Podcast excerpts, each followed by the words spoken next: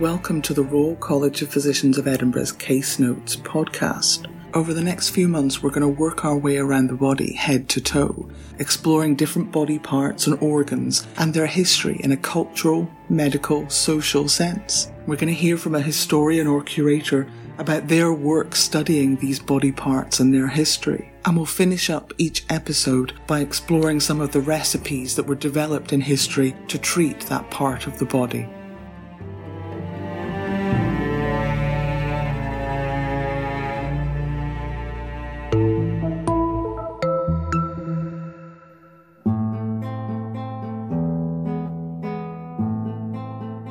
Welcome to the podcast as we move around the body. I am Daisy Cunningham. I am the college's heritage manager. And I'm Olivia Howarth, and I'm a volunteer with the Royal College of Physicians of Edinburgh Heritage. Today, we've made it as far as the history of the tongue.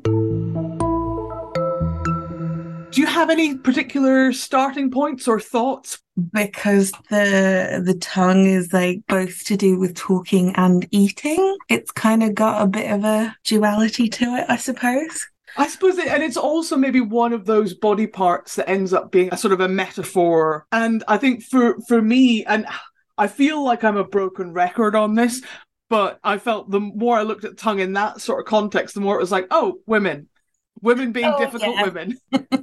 Um, I think that what I was looking at, I got, I went down the, the sort of rabbit hole a bit of the Scold's Bridle. It's not necessarily local to Scotland entirely, but it's something that is particularly associated with or was particularly common in Scotland. And having not read up on it before, I think I'd sort of vaguely thought that a Scold's Bridle wasn't really real. You know, in the same way that we discovered at one point that chastity belts were mostly really made up by the Victorians. Like it wasn't really a thing, it was a joke in the Middle Ages, it was sort of an allegory or something. And then the Victorians started making them and saying, oh, yes, everyone did this before us because they were all so brutal. And I think I just sort of vaguely thought, this can't be real. So just to put it into context, the Scold's Bridle is sort of a, a, a, metal mask, I suppose, that was put on someone's head. And the sort of important part of this mask was the fact that there was a tongue compressor element to it. So there was a part that would go into the mouth, it would hold down the tongue, and it would stop you from speaking. And it just feels like it should be a myth. It doesn't feel like something that should be real. Yeah, I think I read that the first documented case of using a Scold's bridle was in Scotland. The version that I read was that there there were things like this that were used on the continent, the European continent earlier, but they were punishments for specific crimes. So they were part of the legal system.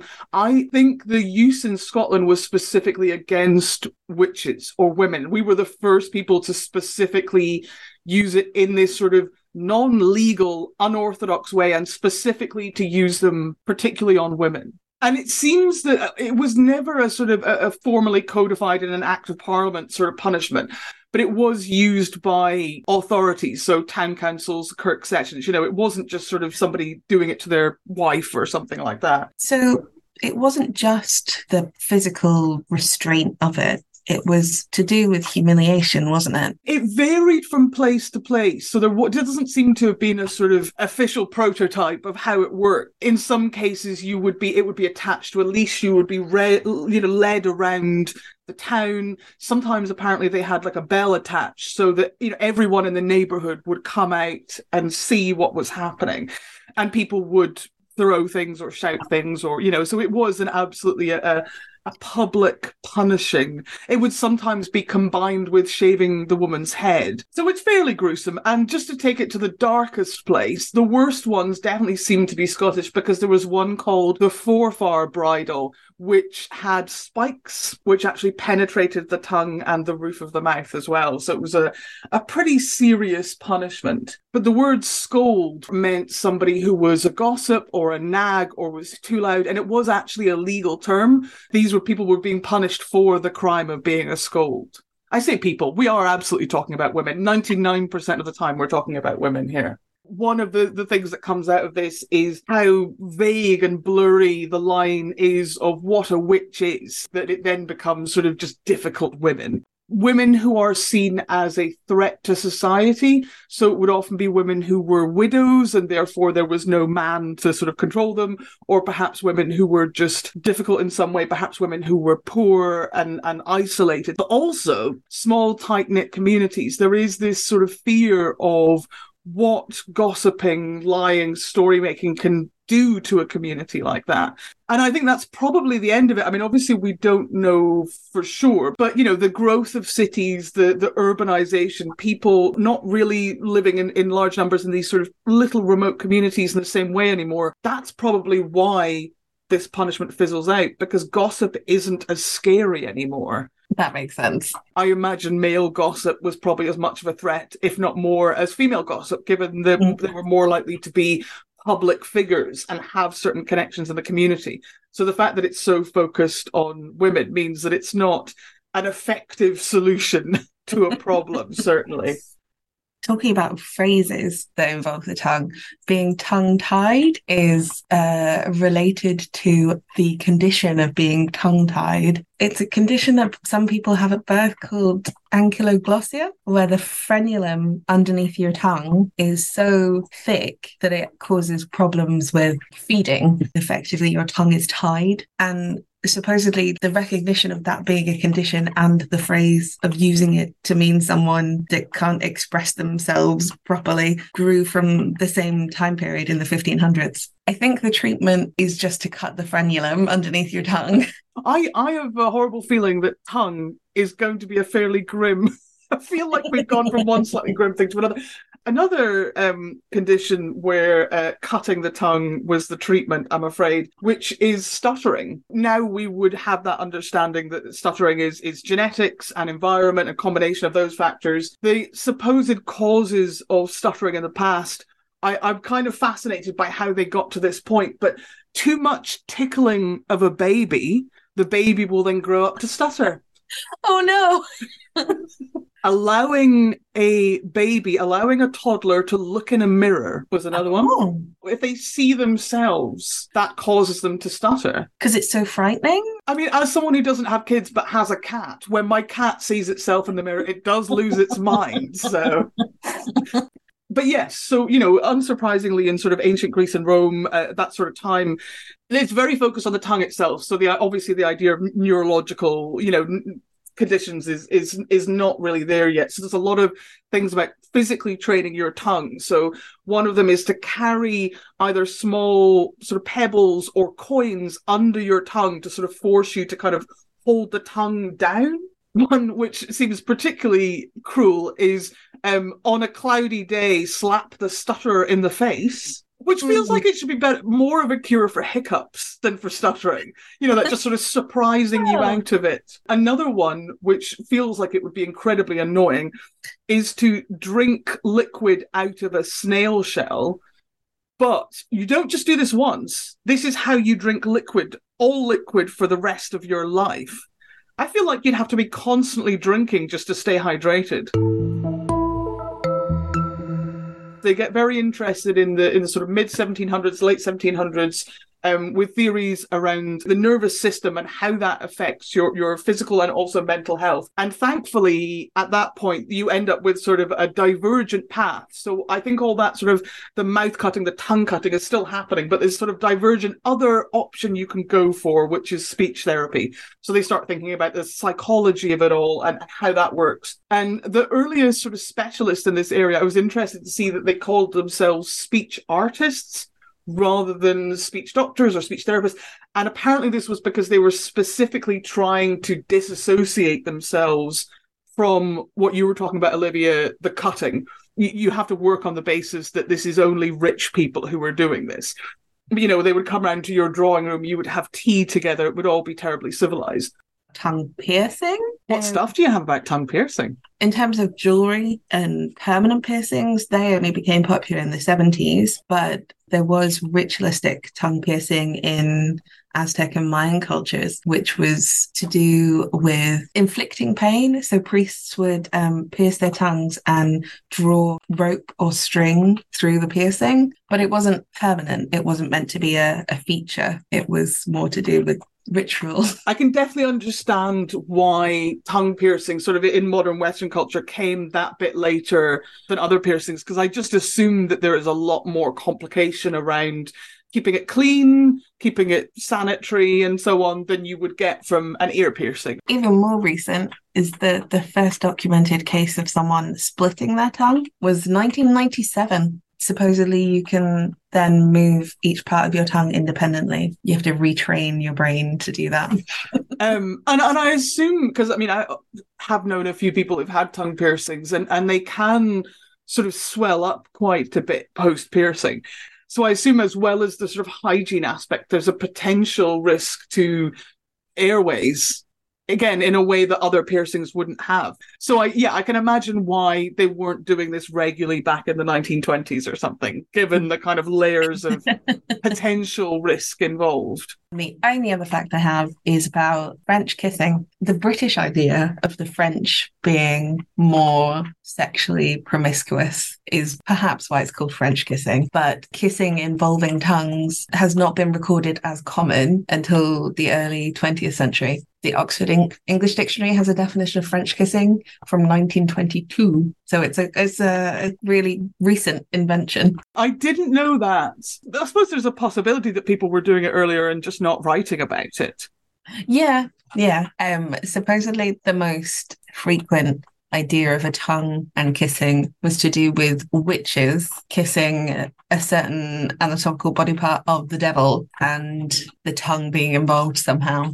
I don't know about kissing, but there's definitely been things written in terms of uh, prostitutes and, and how you would have a nice time with a prostitute without having sex with a prostitute before the like the modern definition of French kissing involving tongues, apparently French kissing was just to do with the cheek touching both sides of your face. And and of course we then get into the sort of uh, European rivalries that we all seem to have where you know we say it's French kissing or a French letter for condoms and so on. We've got a little advertising brochure from it's from 1914 and it's for condoms, a whole range of different condoms. And it's got, you know, the French style condom. And there's nothing particularly Parisian about it. It's just there's an assumption that if it's to do with sex, it can't be British. More marketable if it's French. Yeah.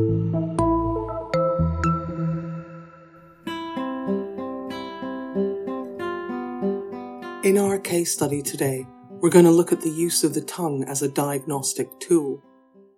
Dating back to ancient Greece, examining the tongue was part of the diagnostic process. If the eyes were the window to the soul, then the tongue was the window to the stomach. Without any way of seeing inside your patient, looking at their tongue could give signs regarding the state of their digestive organs. Some believed it could also indicate the makeup of a person's bodily humors and the condition of their nervous system. Some physicians seem to have examined the tongue as a matter of course, alongside checking the pulse, asking about the regularity of bowel movements and the patient's appetite. Checking whether the tongue was clean or not was a standard stage in the 1600s and 1700s diagnostics. Often the answer was simply the fairly imprecise clean or dirty. But others examined the tongue in great detail, looking at did it move normally or was it restricted? What colour was it? How moist was it? What was the condition of the papillae, or little raised dots on the surface of the tongue? These were all supposedly important factors to consider when assessing a patient's health. Its movement could be an indicator of a nervous disorder. The size of the tongue could show an illness of the stomach or brain. In some diseases, there were indications visible on the tongue if the tongue was yellow, black, or dry and cracked, but these were rare instances, and this symptom was certainly ambiguous. When, in the 1840s, Benjamin Ridge published a paper on the analysis of the tongue, he went even further. He attempted to map the tongue, showing that each section of the tongue related to a different body part or function of the body. Ridge's theory did not seem to be greatly backed up by evidence, however, and this more detailed approach did not catch on widely. More likely, the inspection of the tongue was, for much of medical history, one of the very few physical diagnostic tools available. Patients came to view tongue inspection as part of the medical encounter, and even when newer methods of inspection which provided better results appeared in the 1800s, patients still expected to have their tongues inspected. Doctors equally were used to this ritual, even though the evidence gleaned from it, as their own patient notes show, was usually as little as the two short words, clean or dirty.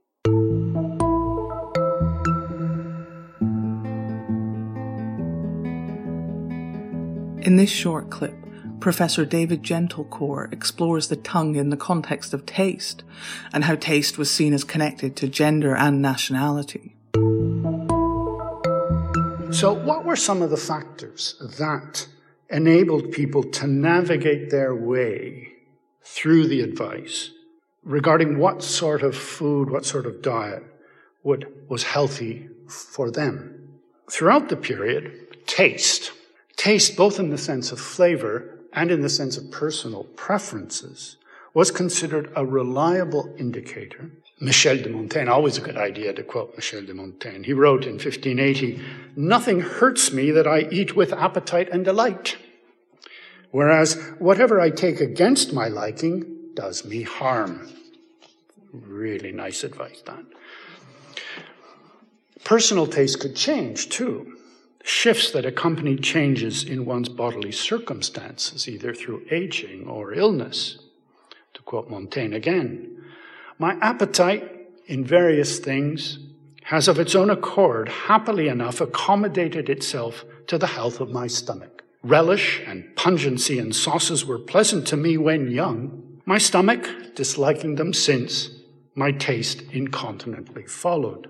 Taste was the most important criterion for assigning foods their respective qualities. So, uh, sweet and savory or meaty flavors usually led to those foods being classified as hot and moist.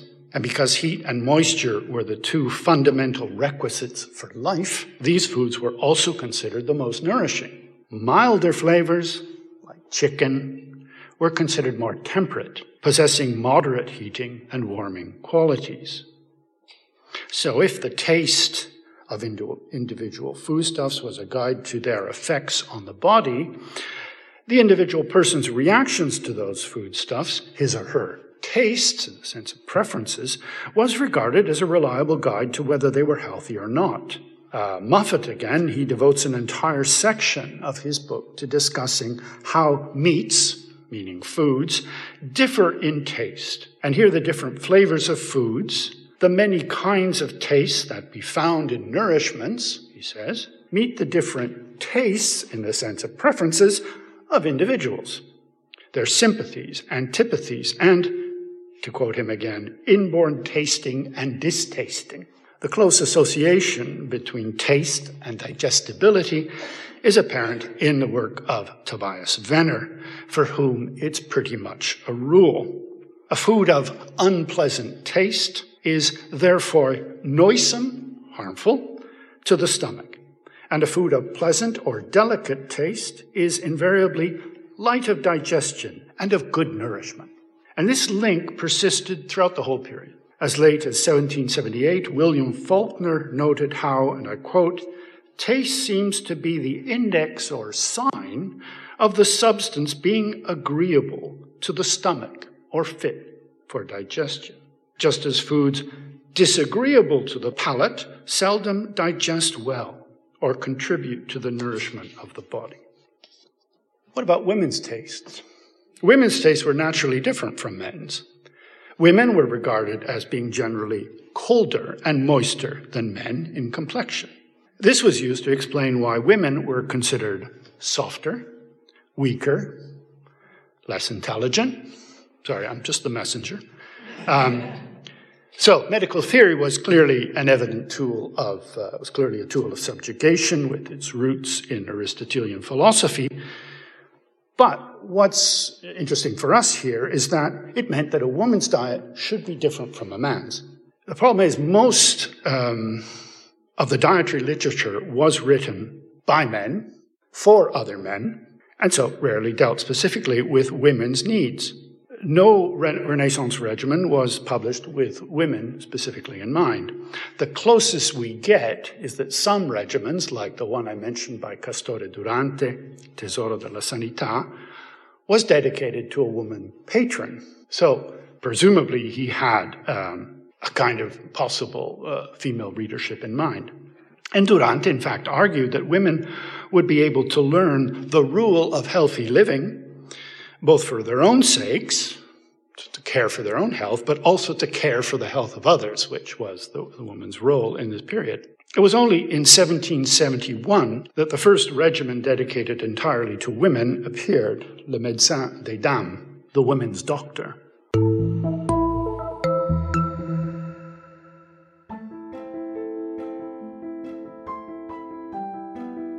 Welcome to Recipes of Yore. We're going to explore some unusual medical recipes from the past. The way in which the word recipes was used in the past is a bit different from how it's used today, so it could mean recipes for cooking, for medicine, or even recipes for cleaning products or cosmetics. Very few of them were treatments we would recognise in the 21st century, and certainly none of these should be tried at home. Recipe books are surprisingly kind to the tongue by comparison to some of the deeply unpleasant treatments applied to other body parts. In one recipe book printed in Edinburgh and compiled by apothecary John Moncrieff, the treatment for inflammation of the tongue is, quote, wash the tongue often with the juice of lettuce. Another treatment for inflammation of the tongue was drinking wine, while the treatment for palsy or paralysis of the tongue was to rub it with mustard seed or a bag of sage. Another treatment for palsy of the tongue was cinnamon water held in the mouth. The treatment for filthiness of the tongue, according to John Moncrieff, was, quote, sugar candy held in the mouth. For hindered speech, the treatment was lavender water or cinnamon water, both drunk and held in the mouth, or a decoction of sage and wine. While, quote, pustules of the tongue are cured with pomegranate wine, honey of roses, and plantain water, with the leaves of daisies chewed in the mouth. All of this is a far cry from the animal dung, urine, and bat blood ingredients, which can be found in the treatments for many other body parts.